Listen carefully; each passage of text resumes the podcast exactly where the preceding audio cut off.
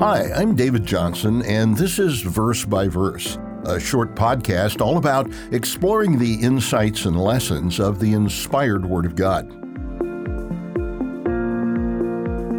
Scottish archaeologist and New Testament scholar Sir William Ramsay once wrote The most sensitive part of the human anatomy is the pocketbook. When we see the almost incomprehensible salaries paid to top executives, sports stars, and entertainers, most of us shake our heads in amazement that so much value is placed on something so fleeting and trivial. A recent report shows that the median salary of the CEOs of the top 500 U.S. companies is 324 times as much as the median salary of the average worker. A new term has been added to our vocabulary greedflation, describing the impact of such exorbitant salaries on the overall economy. But when Ramsay wrote those words, he was not commenting upon the salaries of CEOs or everyday workers. He was focused on the challenges the Apostle Paul faced in meeting his own needs while trying to preach the gospel.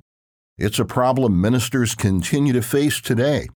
According to the U.S. Department of Labor in 2021, the average clergyman received a salary 28% lower than the average worker.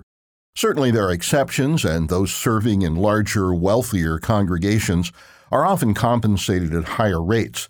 But the average ministerial salary is actually not much more than minimum wage. Is that the way God intended? Scripture shows that tithes and offerings actually belong to God, not to the individual. In ancient Israel, when God placed the Levites into the responsibility for all the service of the tabernacle and later the temple, he gave them the tithes and offerings to provide for their needs. We no longer have Levites, tabernacles, or temples, but our passage for today shows that he intended that same system to provide for the needs of his true servants. In 1 Corinthians 9, verses 13 and 14, we read, Do you not know that those who minister the holy things eat of the things of the temple, and those who serve at the altar partake of the offerings of the altar? Even so, the Lord has commanded that those who preach the gospel should live from the gospel. As we read further in this chapter, we find that Paul claims that he has the right to receive the tithes and offerings from people he's serving. But he further says he chose not to exercise that right. Why not? Paul recognized how suspicious people can be about money issues, so he chose to avoid any situation that might make people question his motives for preaching the gospel. If they thought he was preaching in hopes of getting money from them in return, that could keep them from fully considering the message. The biblical account seems to show that Paul had a personal practice of not accepting the tithes and offerings from those he was serving at the time. In some cases, Paul worked in a manual trade in order to provide for his own needs. It's also clear that he sometimes accepted funds from believers in other areas who wanted to support his efforts. So, should ministers engage in what is called dual career ministry today, working at another job and caring for the church in their spare time? Paul showed it can be done that way when necessary, but it's not the way God intended.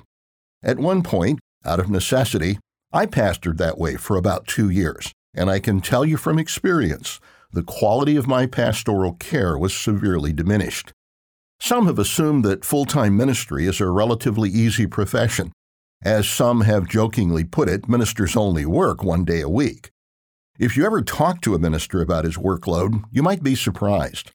A number of years ago, our organization did a study on the number of hours the average minister worked each week, and a number of us diligently tracked our work hours for a month. I felt good about my numbers because I found I was averaging 68 work related hours every week. When the results came in, I found out I was a bit of a slacker the average was actually over 70 hours. Spreading the gospel message today, the good news about God's soon coming kingdom, involves more than congregational ministry.